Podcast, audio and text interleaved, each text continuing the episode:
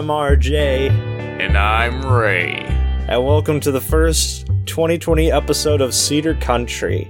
Now, you might be thinking it's not, but it is. I'm just really bad at editing things in a decent time frame, so all the episodes prior to this one were recorded in 2019. So, We've also been we're also pretty bad at uh, keeping a consistent schedule on uh, when we actually record things. So uh, sometimes it's just been tough with the holidays. my car dying and this and that and whatever. But anyways, so today we're doing our first uh what did, what were we going to call them? Looking at Looking at a look at, looks at a legend or looking at a legend. No, I don't think that's what we called it, but uh I don't know. Take I, we could call it I don't know, we don't have to have a name for it, but like taking a look at a country icon. Basically looking talking having an episode dedicated to a specific artist. And so for our first one, uh, Ray decided that we were going to be looking at the name that has become synonymous with breakfast. Mr. Mm, Jimmy, Dean. So uh, nowadays he's mostly known by people for his breakfast sandwiches, Jimmy Dean brand breakfast sandwiches. I was actually going to buy us some to eat while we were recording or before recording, but I forgot. Oh, you should have told me. I totally would have bought us some. No, that's all right. It was going to be a surprise. Oh, well. Just just think I, I, I just just just letting you know that like that was like the idea. So anyways, despite being a uh breakfast food salesperson, salesman, uh he actually is also obviously a country music artist, was a country music artist. So I was going to ask where to begin, but I guess because this is kind of a biography episode that we should uh, begin at the beginning. So that's a pretty good place to start. Usually a good place to start. So, like usual, I'm just using Wikipedia for this. Um, so, uh, there might be information here that's incorrect. I'd like to, at some point, be at a point where our research is more thorough before recording, but at this point, with how busy our schedules are, it's kind of off the cuff stuff. So, this is going to be kind of an off the cuff episode, but it's focused around Jimmy Dean. And I did have, because we discussed this for we discussed uh like a week or so ago about doing this as the f- the first whatever. Um so I've I've been ruminating about it a little bit. this is kind of like a um seeing if uh well we're definitely going to do more of these but this is sort of out a, figuring out how to do it. yeah Yeah.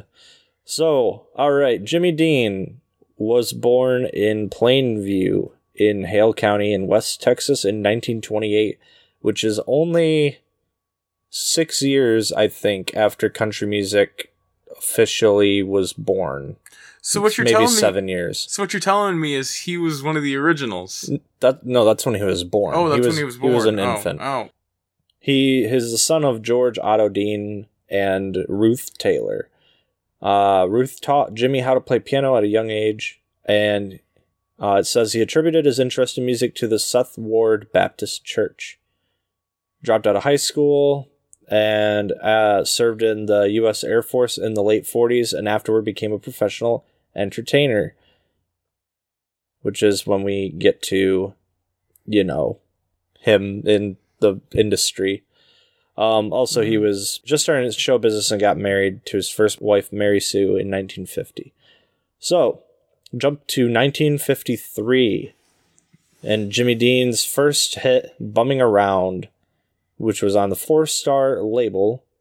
Uh, afterwards, he was signed to Columbia Records, which is one of the big record labels of the time. Um, I think it's still i think they're still around if i remember correctly right yeah, because it's yep, that's what I thought. Just like the film company, Columbia is a subsidiary of Sony, so the Sony Music Entertainment label is the current version of Columbia Records. It was absorbed by Sony, so it's Okay. technically still around.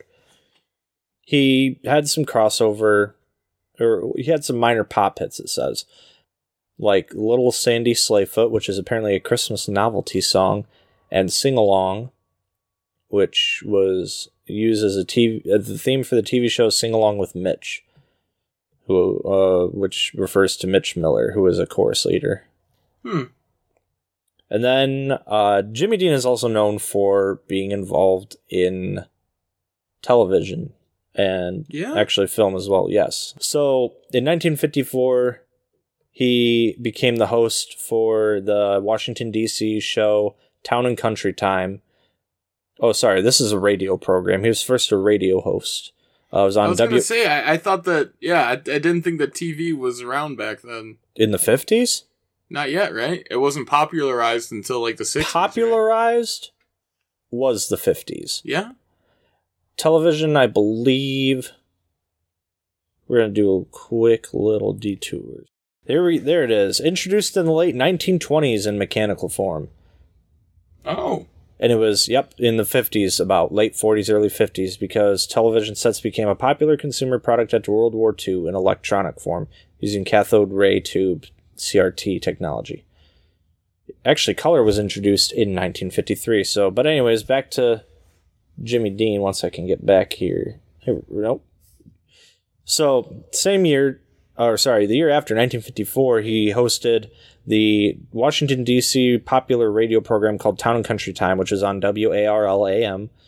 And it says, quote, with his Texas Wildcats became popular in the mid Atlantic region.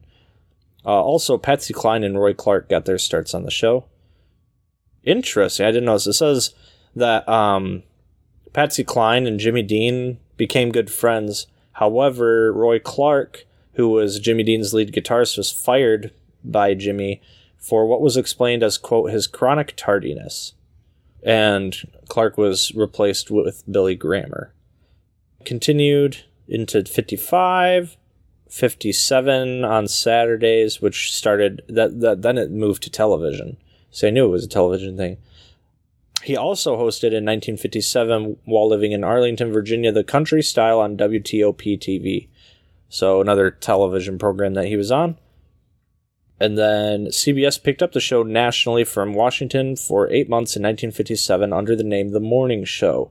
Then from September 14th, 1958 to June 1959, CBS carried a television show on weekday and Saturday afternoons titled The Jimmy Dean Show.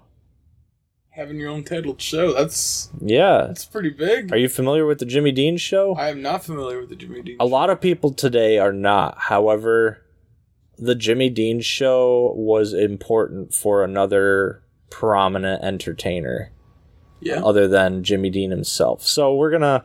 I want to talk about the Jimmy Dean show. I know it's not exactly country music. It, it is because there were a lot of country acts on there, um, it's kind and he's he sang songs on it. Yeah, I mean it's part of it's Uh, focus on the person. So yeah, so it started as a local show, I think, and then became a national show when it was picked up by CBS. So guests include, and this is where you can see where it definitely still ties into country: Chet Atkins, Jay Chevalier, Billy Walker, Little Jimmy Dickens, George Hamilton IV, and the Country Lads. And then Mary Klick was a regular on the show.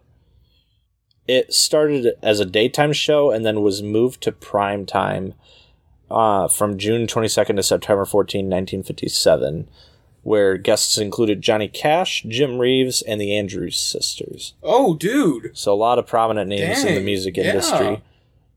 Interestingly, so there were 86 episodes produced at ABC for the show. And of those, 10 of the shows were made on the road.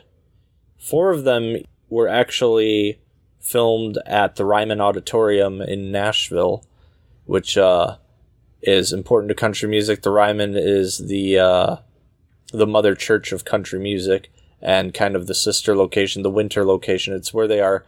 So, like this time of year right now, we're in January when we're recording this. I believe is uh, actually towards the end. I think when they're. I don't know. I don't remember exactly, but the Ryman is actually where the Grand Ole Opry shows are during the winter. They move them to the Ryman. Um, I think so they can do any renovations they need to on the Opry House and all that.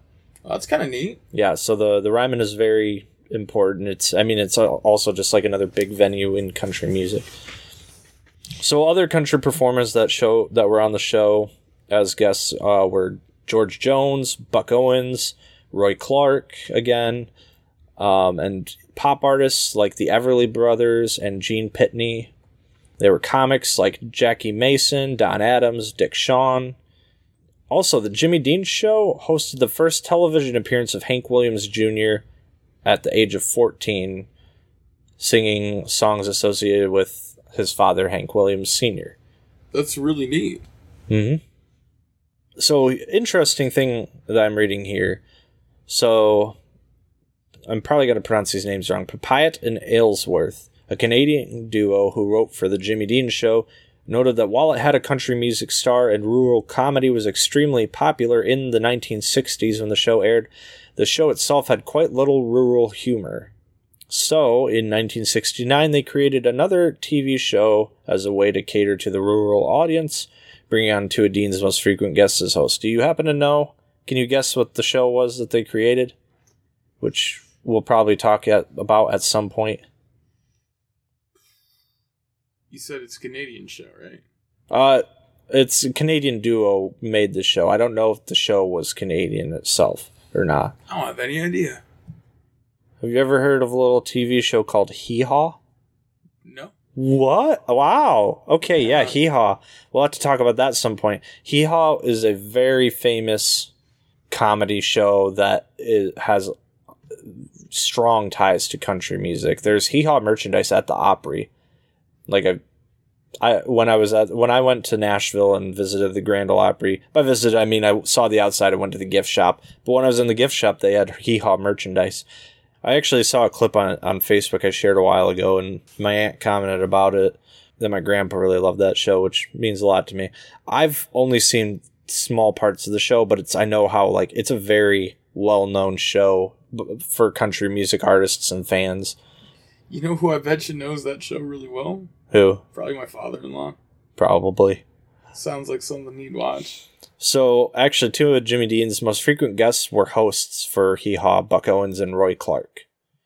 Apparently, season one was incredibly difficult to remaster. I don't know what exactly why. It doesn't say much about that. So in 2017, season one was finally released on DVD after getting remastered.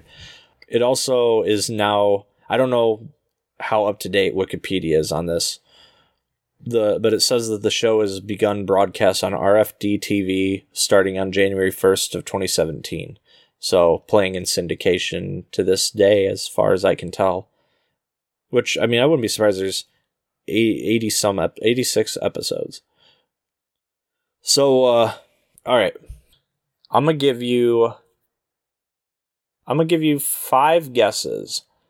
We're gonna play a little game. I'm gonna give you. I'm gonna give you five guesses as to who slash what in entertainment Jimmy Dean made nationally known and popularized on his show. And to help you out, it is not a country music act. Five guesses as Is to it like like the variety show sort of thing? nope, No. no. This is uh this is an act. An that he act. an act that he popularized. So I won't count that one as one of your guesses because I should have I should have narrowed it down for you a little bit more. It's an act. Are we talking like comedy or Definitely comedy. definitely comedy? Definitely comedy.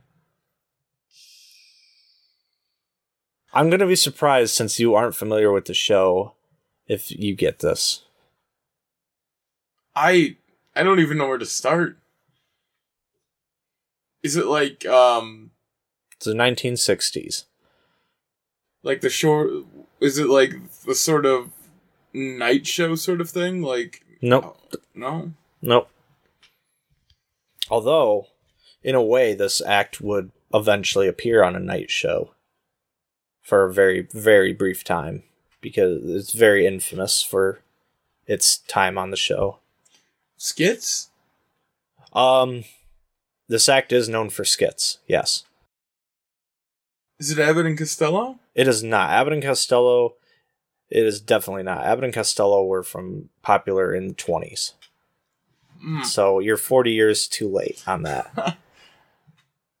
so that's two guesses. um, Think about it. It's the mid '60s, something that he made nationally known and popularized, or like helped make National and popularized. So, so think like into the next decade, what popular acts, comedy acts? Cheech and Chong Nope, no nope. ah Two more guesses. 70s humor. 70s humor. Mm hmm I got nothing. You have two more guesses. That's You killing me. That's not difficult. You're killing me. I Promise you. um I Come on, two more guesses. no. It's not that it's not that difficult. Just give me two things, two acts that were popular in the 70s. We're gonna be sitting here all night. All right, you know what? Fine. We'll we'll just stop with three guesses. Those were three guesses that you gave me out of 5. The Muppets. What? The Muppets. Yes. Seriously? For real. Ah So, uh, one of Jimmy's co-hosts slash regulars on the show was Ralph the dog, who is the first was the first nationally known Muppet. Um, while he wasn't the first Muppet, and Kermit predates Ralph the dog, um, most people outside of Washington D.C. would not have known the Muppets prior to the 1960s with the Jimmy Dean Show and the Ed Sullivan Show, because the Ed Sullivan Show brought on a lot of their uh, wackier variety skits that, that were redone from the original broadcastings that they were involved with. So to quote to read the Wikipedia article. so the show introduced Ralph the dog, his Muppet sidekick, who often performed duets with Dean. Uh, introduced each time as Dean's quote old buddy unquote. Ralph was Jim Henson's first Muppet to score a regular spot on a network television show and appeared in 85 of the 86 episodes. The only one that he did not appear in was the first episode. So Don Sahlin maintained the puppet. Jerry Juhl assisted in writing the sketches and even assisted Jim Henson and Jimmy Dean on occasion. So performing the Muppet, Ralph, uh, the right arm was operated by Frank Oz and was later operated by Jerry Nelson. So, and actually, so this is interesting. So Henson was incredibly grateful for the exposure that Jimmy Dean gave his, him and his Muppets, and he offered Jimmy Dean to take a forty percent stake in the Muppets. And Holy Dean, cow, dude. That would have been yeah, but Jimmy Dean refused, later being quoted as saying, "I didn't do anything to earn that," because. Uh, from my understanding, I think he believed that Jim Henson's Muppets would have found their way to stardom with or without Jimmy Dean, which is, I mean, that's a very kind thing of him to good say. What a- Jimmy Dean. yeah, for sure. But it's yeah, because the Muppets were also also became known around the same time through the Ed Sullivan Show. But they got their start doing like Wilkins coffee commercials and appearing on a local Washington D.C. TV show. You can find a lot of the old skits on YouTube, but a lot of them are also like missing. So, in fact, the show was called Sam and Friends, and that was where Kermit first appeared. Although interestingly, Sam only Sam himself, the the puppet Sam, only appears in one of the episodes that still remains. A lot of them were lost because tapes used to be get like erased and recorded over for uh, for the broadcasting companies. Like when when they broadcast, Yeah, they used tapes and they delete. They had to erase some of them, so they're like lost to time. Um, kind of a shame. yeah. So interestingly, speaking of the Muppets on the Ed Sullivan Show, there was an episode that aired October 8, 1967, uh, which I believe was after the end of the Jimmy Dean show, where Jimmy Dean and Ralph were reunited one final time where they performed friendship while doing the herd of cows gag from I believe I believe that's a uh, skit that was originally on the Jimmy Dean show. So yeah, basically it was a it was one of the earlier, you know, variety shows with a host. It ran from 1963 to 1966, originally on ABC. Interestingly, so I'm I'm just I'm curious. Side thing, I'm curious, like if Disney still owns the rights to because it's Muppets? broadcast on well they uh, no I know that if they own the rights to the show because it was broadcast on ABC or who owns the rights to the uh, home media or broadcast rights because those can be two different things because of Ralph being on the show and also because it originally aired on ABC which is owned by Disney but I don't know it's that's not anything that I that's that's something more for my other upcoming project uh, which I'll plug right here, called da- yeah Days with Disney. I was gonna start as a YouTube series thing, but aud- editing audio is way easier. Yeah. Anyways, back to Jimmy Dean in 1961. So this is actually prior to the Jimmy Dean show, and probably what helped get him boosted to star enough star power to have his show. He released what is his likely his best known song, which is Big John. Yep, Big Bad John. It went to number one on the Billboard Pop chart and inspired many imitations and parodies. So it was a it was a crossover hit on country and pop music charts. It sold over a million copies and was awarded a gold disc. It hit number two in the UK singles chart. He won a Grammy for Best Country and Western Recording in 1962 for the song. And he had several more top 40 songs, including a top 10 in 1962 with PT 109, a song in honor of President JFK's bravery in World War II, which Hey, we actually just listened to. We listened to a couple of songs before. And uh, if you listen to it, he has an Easter egg in there from his uh, song Yeah. Big John, and it- it was uh, it was kind of it was kind of cool. I it was unexpected. Well, I guess we'll talk about that because I'll, I'll I'll I'll highlight some of his like hit songs here later. So in the early '60s, he on occasion actually hosted the Tonight Show, which is still running. yeah, Um, he was the first guest host during Johnny Carson's tenure, and one night introduced Roy Clark, who he had remained friendly despite firing him from one of his earlier shows that he hosted. He also Jimmy Dean was also one of the artists that helped bring country music into the mainstream in the mid '60s with the Jimmy Dean show. So that was it was that show was very important in bringing country music more into the mainstream than it had been prior to the 60s. Because if you think about it, if you know the history of music, prior to the 1960s and the 1950s, the 1950s, there was kind of a wane, I think, at the end of the 50s into the 60s, a little bit. Because the 50s really hit big with country but country also kind of got mixed with rockabilly because you had artists like uh, Elvis Presley and Buddy Holly that were kind of blending country and rock into the rockabilly kind of sound. Buddy Holly not as much. But yeah, so in the in the 60s he helped like revitalize the public's interest in country music, which I think is very interesting because I don't think it's really ever gone away, but it also is. I don't think country music is as has ever gotten as big. Well, it has, but the '60s was definitely one of the times when it got really big, and that's all. It's a lot to do with the Nashville sound. I think it is. It's either the Nashville sound or the Bakersfield sound. But yeah, so as mentioned, I, I mean, I'm going to re-mention some of the guests he had on the show, but this is his show. His show had country music guests, a lot of country music guests, including Roger Miller, uh, like I said, George Jones. Also had Charlie Rich, like I said, Buck Owens. Um, I also had some lesser-known artists like Joe Maphis, who seldom had network exposure, according to Wikipedia. Oh, and to reiterate on the thing with the the, the with the Muppets, like Yeah. offering him the forty percent stake, um, he made it clear for the rest of his life that he did not regret not taking that 40% stake. So then he started appearing on a lot of other variety programs. And after his TV series ended, he turned to acting. He was on 14 episodes of Daniel Boone in in three different roles.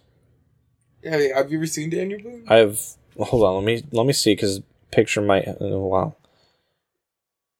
I've definitely heard of it. I don't know if I've ever seen it. I think I've seen clips of it. I've seen a couple episodes of it. It's really It looks very much like a western from the '60s, and that's every what that was like. The American Western was so popular in the '60s and the '50s. It was. It's super campy, but Yeah, I love it. it it's a good show.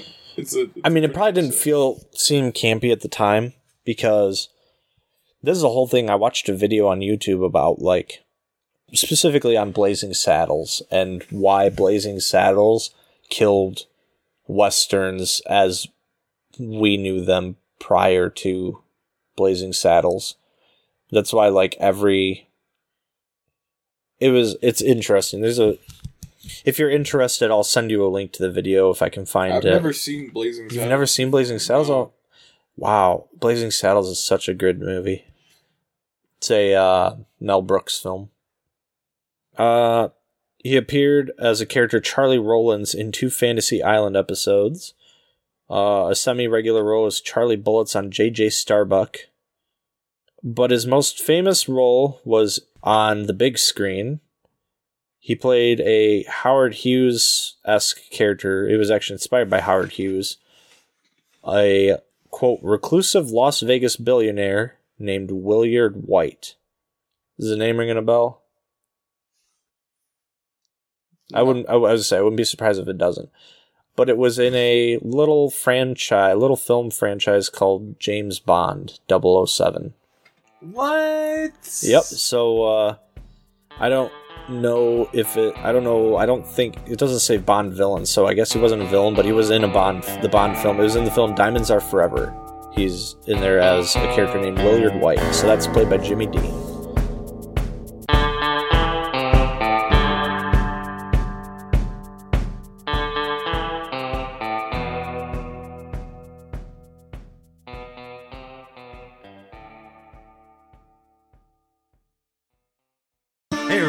This is RJ. Ash, Ray, Brandon, Harrison, and Bronson.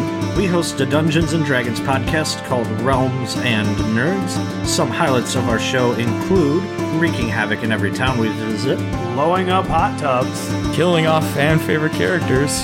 high necromancers. inappropriate wedding etiquette, And every now and then, actually good storytelling. Join us in the realms of Pridea for fun fantasy adventures. You can find us on Podbean, iTunes, Google Podcasts, Spotify, or just about wherever you get podcasts.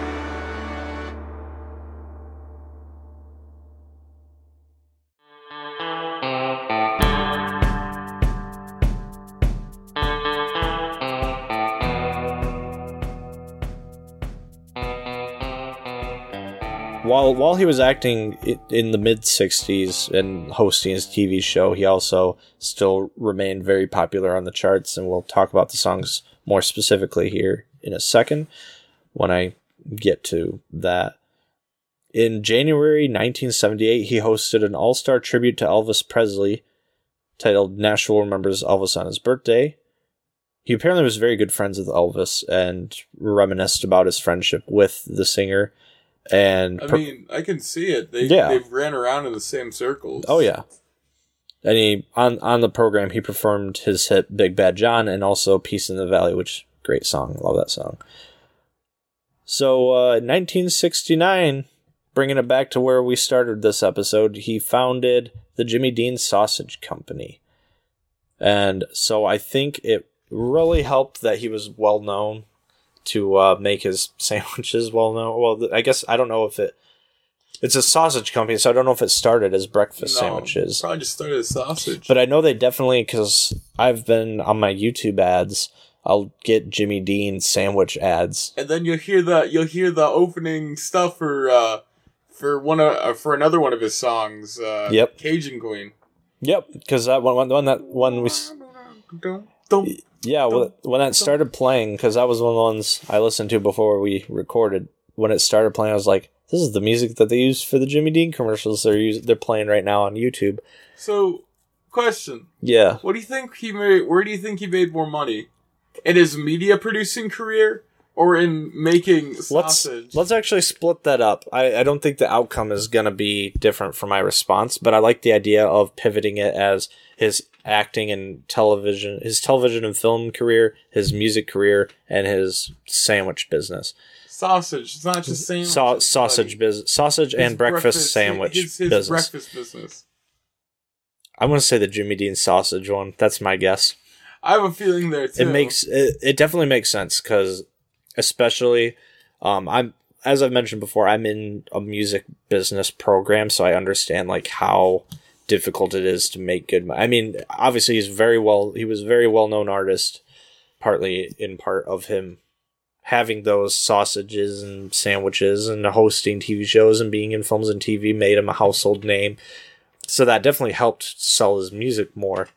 But music sales are definitely not great. So I would definitely expect selling a good would make you a lot of money, especially something that's still around today and is kind of the go to breakfast sandwich in grocery aisles, at least around here. I can't think of any other ones. Like, Um, like when you think of breakfast sausage, you think of you think of either uh, Eckrich or you think of Jimmy Dean. I mean, there's there's there's others. I none none none come to mind right away, but I can see there's like a logo I can kind of see.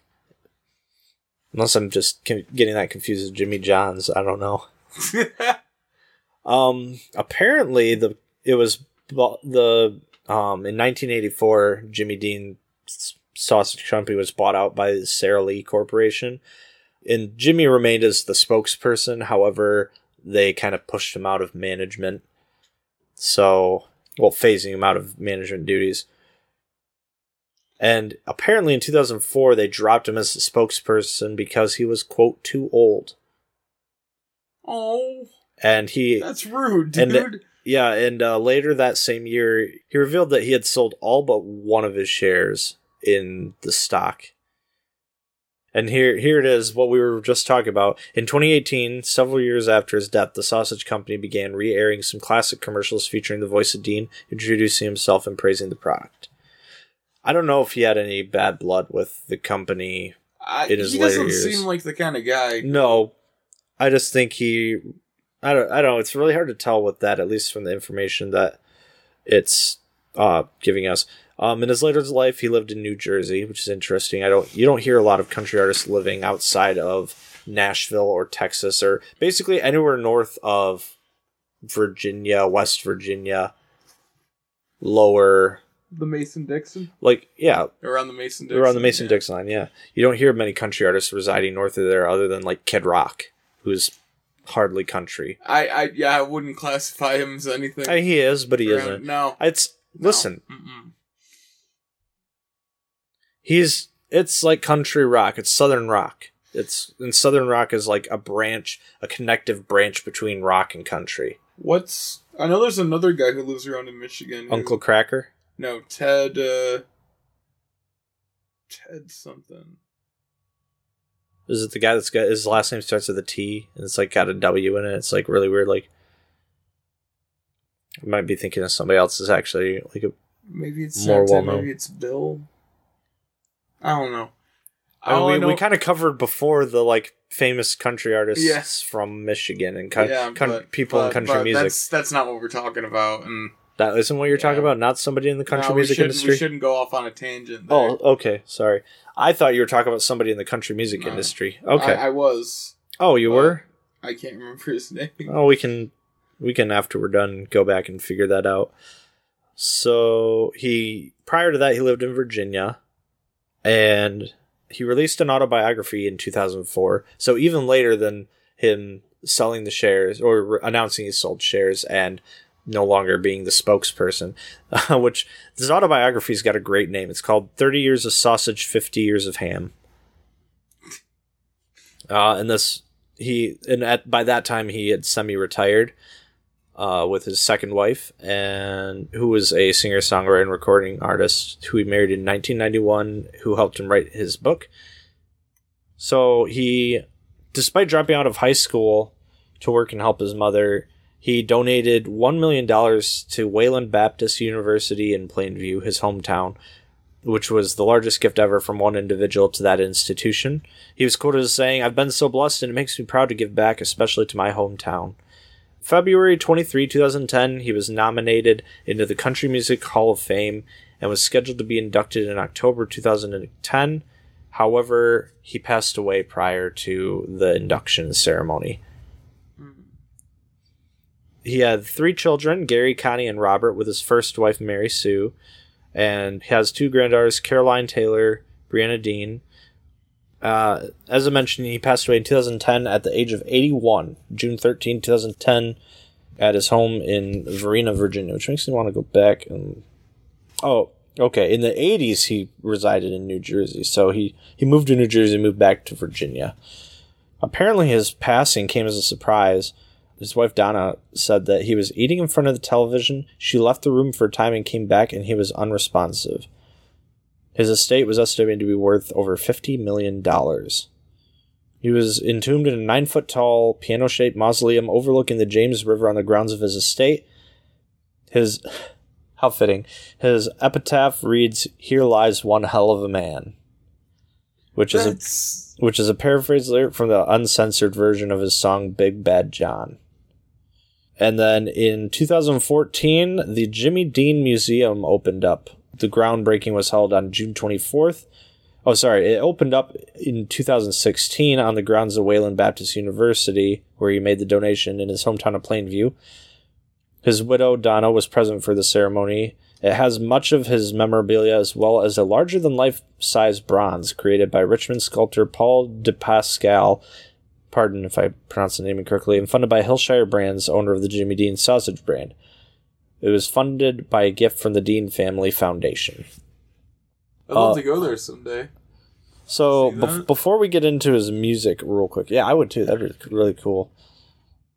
So, as mentioned, his biggest song was "Big Bad John," which was turned into a film in 1990, directed by Burt Kennedy, starring Ned Beatty and Jimmy Dean.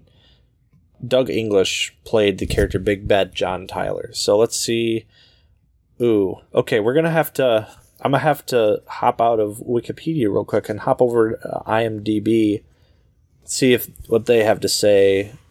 Oop, Not Big Bag, Big Bad John. Big Bad John. Here we go. see what it says. Jimmy Dean's popular. This is written by John Saxteter. Sorry if I pronounced your name wrong. This this is the this is the only plot given on IMDb for the film. Jimmy Dean's popular song, released in 1961, is translated into a feature length movie about a young couple who elopes to escape the girl's evil stepfather. Hmm. Interesting. So, I wonder who he played. So, his leading role in the film was his last theatrically released film. The only other one that at least Wikipedia cared to mention was Diamonds Are Forever. Uh, for television, again, he hosted the Jimmy Dean Show. He appeared on Daniel Boone a few times. The Ballad of Andy Crocker, a a TV movie, another TV movie, Rolling Man, another TV movie, The City, two episodes of Fantasy Island, as I mentioned before, nine episodes of JJ Starbuck. Oh, and he appeared on an episode of Murder She Wrote, also in 1990. I know Murder She Wrote. Also, there's a Swedish girl band called Troll who had a hit in 1989 with a song called Jimmy Dean. Let's see if that's about. Doesn't actually say if that's about him. So I don't know what a. Let's see what tr- Troll. First band is Troll Rock because they dress up as trolls on stage. Okay. That's kind of weird, but okay. All right. Anyways, so moving on, we'll we'll end this by going over highlights of Jimmy Dean's discography. Oh boy. All right. So he released 42 different albums, although I believe some are compilation albums Holy. in his lifetime. Yep, most of them were released uh, between 1957 and 1969. A, a decent chunk, uh, two, three, four, eight of them were released in ni- between 1970 and 1989, and six were released between 1994 and 2004. His first release was Jimmy Dean Sings His Television Favorites, released in 1957 on Mercury Records. His first album to hit number one on the US country, and actually the first one to chart apparently, was his 1965 album, The First Thing Every Morning. His next charting album was his first greatest hits album, released in 1966, which reached number 22 on the country albums chart. Uh, Jimmy Dean is here. His next album in ni- also in 1966. He released a lot in 1966 and 67. Uh, reached number 10. So the only album here in this time frame that has a link to its own Wikipedia page is Everybody's Favorite, spelt with the British version favorite with the U in it. Hmm. released in 1967, which was a re-release of an album of the same name with the American spelling, but it omitted two tracks. His next charting album was his next album after that, 1968's A Thing Called Love. He would reach the number 42 spot in 1970 with Country Boy and Country Girl, which he released with Dottie West. Number 41 on the charts in 1971 with Everybody Knows. Number 43 in 1971 with These Hands, which appears to have been his last charting album. None of his albums post 1989 charted, so none of his albums in the 90s, 2000s. Uh, obviously, Jimmy Dean has a lot of singles because he like obviously these are gonna all gonna be all the artists that we're gonna cover at least at first are gonna be like the really big names of country music. And so there's gonna be a lot. So we're just gonna i'll just go through some of the highlights. So his debut single 1952 bumming around i mentioned that earlier hit number five on the us country charts and appeared on the album favorites by jimmy dean. Uh, his next uh, singles that I'm going to talk about actually were not on any albums, and they also did not chart on the U.S. country, but they did chart on uh, just the U.S. popular music charts. Uh, 1957, the songs "Deep Blue Sea," which reached, reached number 67, and "Little Sandy Sleighfoot," which uh, hit number 32. That was a Christmas novelty song. Both of those released in 57. Uh, a re-release of "Bumming Around" reached 106 on the pop charts, which was from the album of the same name in 1959. Then we get into the 1960s. 1961, his biggest hit, "Big Bad John," which was from the album "Big Bad John" and other fabulous songs and tales. It reached number one on the U.S. country, U.S. popular music, the Billboard Hot 100, essentially, and then the U.S. adult contemporary all of those reached number one, reached number two on the UK charts. Dear Ivan in 1961 reached number nine on the US country, 24 on US popular music, and number six on adult contemporary. And then uh, we get to the the sequel to Big Bad John, which uh, a little fun fact, as I mentioned before, you and I listened to this song and PT 109 prior to recording this. I had never heard either. I'd actually, I, I apologize. I have heard PT 109 actually several times. That's this is the first time, other than the little bit that they use in the breakfast sandwich commercials, like you mentioned. Yeah. This is the first time I actually listened through the Cajun Queen. I don't know. Was that the? Have you heard that one be- before? I've heard that one oh, quite okay. a few times. I did not know there was a sequel to Big Bad John called The Cajun Queen. yeah. Um, my father-in-law is really big into country music too. Listens to it, Oh yeah, and he didn't know that there was a, a second part to it too until I showed him. that's crazy. like it's insane. I yeah. I don't. It, it's. I mean, it reached it reached number sixteen on the country music charts and twenty two on the popular music charts, and it was on the album Jimmy Dean's Greatest Hits. In uh, it was released in nineteen sixty two. So, but I'm surprised. I'm not going to go over where they charted unless uh, they got they charted really high on the charts. Um, but some of his other notable singles are "To a Sleeping Beauty," which was also from Big Bad John and other fabulous songs and tales. PT 109, which reached number three on the country charts, number eight on the pop charts, and number two on the adult contemporary charts from the album Portrait of Jimmy Dean. Steel Man, which did not chart on the country music charts but charted on the pop charts. Little Black Book, uh, both of those also from Portrait of Jimmy Dean. Uh, another song that charted only on the American popular music charts called Gonna Raise a Ruckus Tonight. Reached on number 128 on the US pop charts, This Old House from Everybody's Favorite is the name of the album that's from. Number 35 on the country music chart, Mind Your Own Business, released in 1963, was a non album single. He released Shenandoah as a single. It didn't chart, but I really love that song, so I wanted to mention that.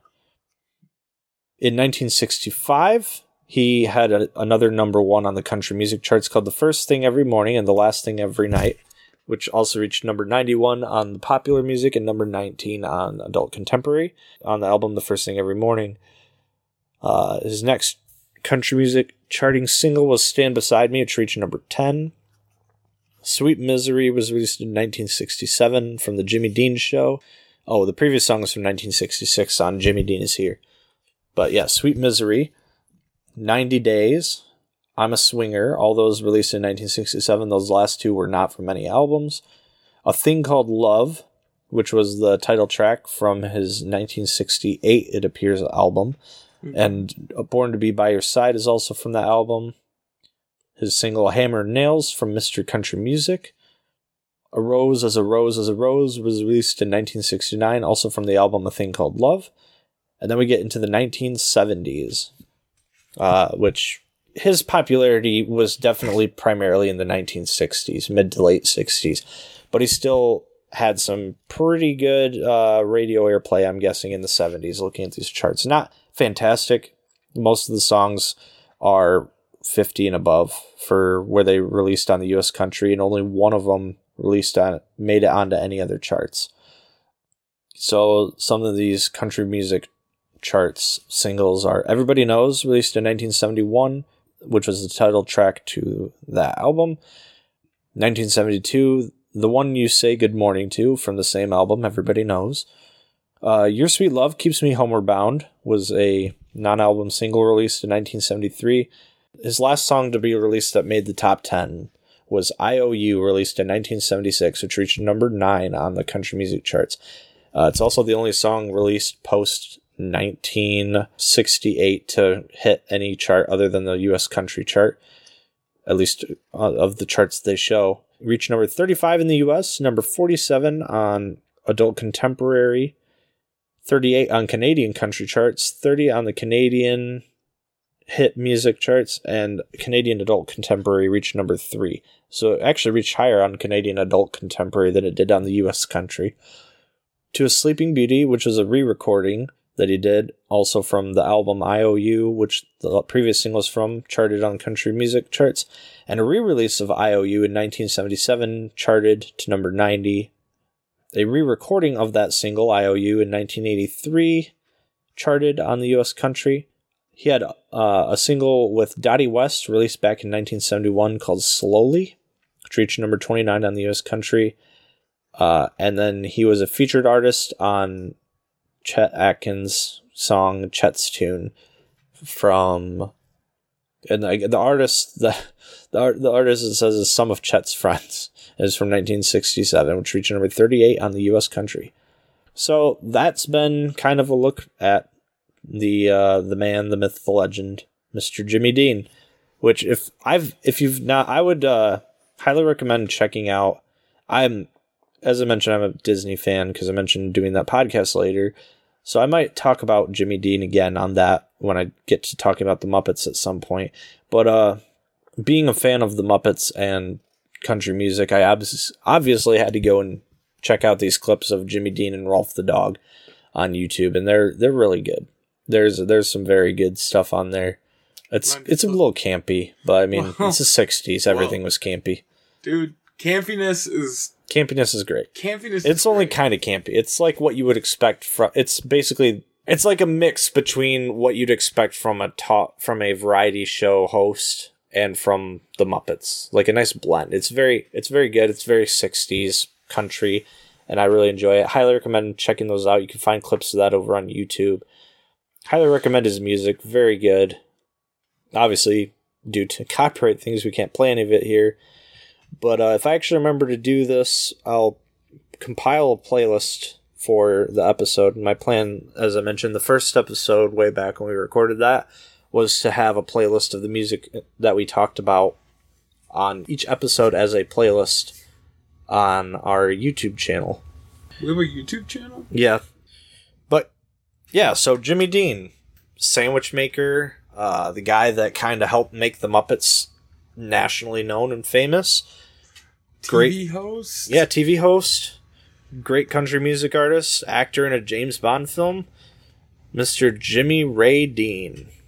Hey. So this has been our first uh, artist portfolio episode. So I think next time we do one of these, honestly, I probably should have had you lead this one because you you had said you would, and you kind of it was your idea to do Jimmy Dean as the first one. Yeah. So I should I should. I'll get the next one. we'll next we'll one, for sure. We'll we'll have you.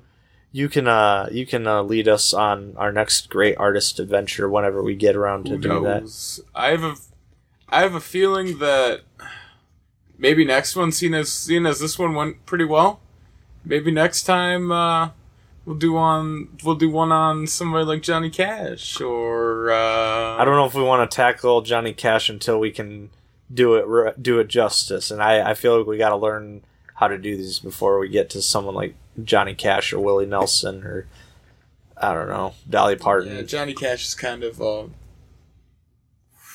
there's a lot of there's a lot of dark stuff there.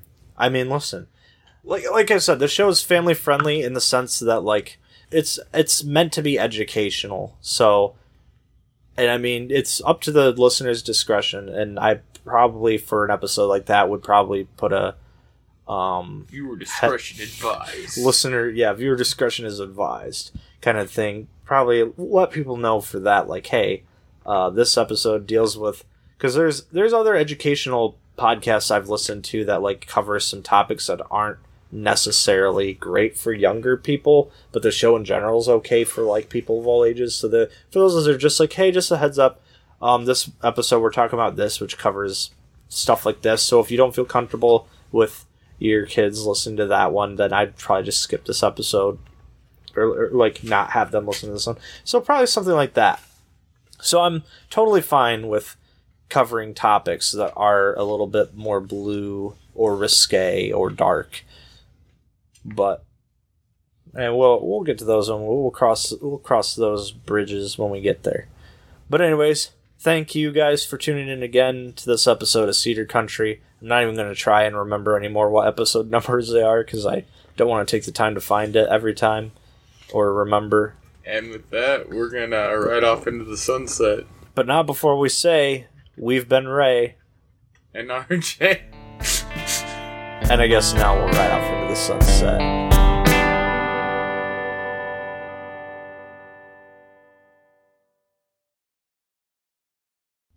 Big John, Big John, Big Bad John. That was big, John. big bad John, Big Bad John. There we go. That's a good one. John, John. John. John.